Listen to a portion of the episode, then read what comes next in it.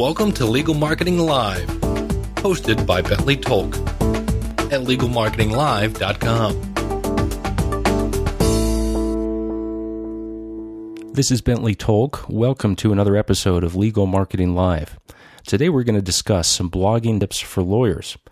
The first question that needs to be answered if you're going to blog is what type of program should you be using? Now, there are various types of blogging programs that are out there. Some of the options are what's called movable type, Blogger, and TypePad. And you can do a search in Google and you can find those up eh, or, or, bring those up and you can take a look at those. The one that I recommend, however, is WordPress. WordPress seems to have become the dominant player when it be, when it comes to blogging software. And there are a couple of options with WordPress. The first option is what's called WordPress.com. Now, when you use WordPress.com, you actually host with WordPress.com. And so they manage your blog for you, which has some advantages of simplicity. Generally, with WordPress.com, you're not required to have your own domain name. You're, you're not required to have your own hosting, and it's it's free. And so that is a, a possibility. There is to use WordPress.com. The other option is what's called WordPress.org, and that's what I recommend. At WordPress.org, what you can do is you can download the software from WordPress.org. And first of all, what you need to do, this is a little more complicated, but I think it's worth it.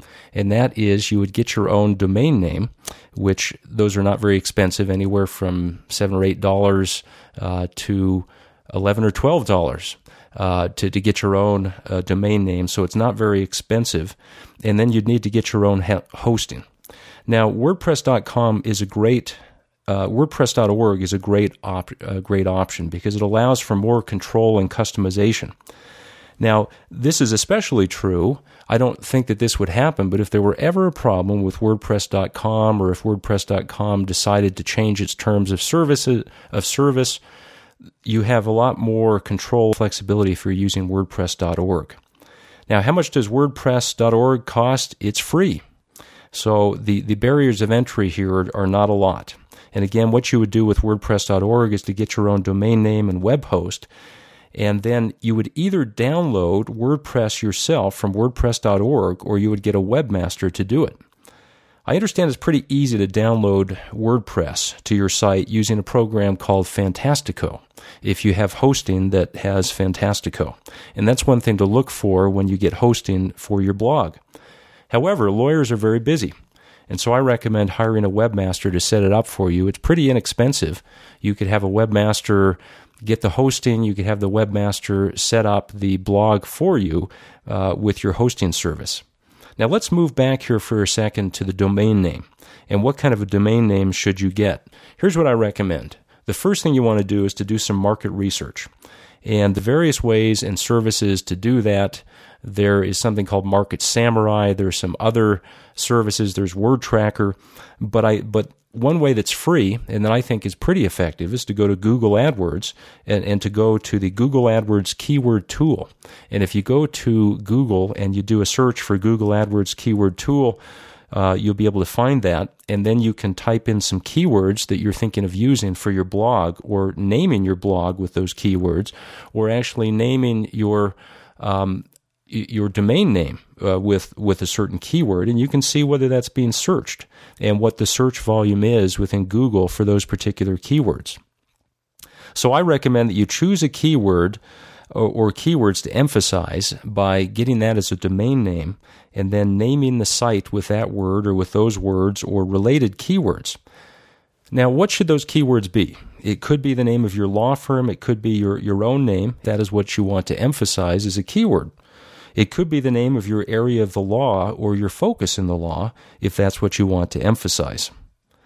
So th- those are some tips I think for finding a, a, domain name, and then also with regard to naming your blog. Again, you want to do some research, some market research, and look at the keywords, decide really what your niche is and what you want to emphasize. Now, where do you find reliable hosting? I think you can do that through a Google search. You can also um, get some recommendations from people who are using uh, various services. I use something called EMI Domains, and I believe it's emidomains.com. Now, let's talk for just a second before we conclude about WordPress. WordPress is constantly updating, and there are constantly new versions of WordPress. You probably don't want to be on the most cutting edge version of WordPress because there could be some bugs or other issues that need to be worked out. And so I think it's helpful to be maybe a version or two behind so that it's stable. But again, having a webmaster to update your version of WordPress may be the best option, unless you feel very comfortable with going in and updating WordPress yourself and knowing when to do it, and if that's something that you feel like you have the time to do.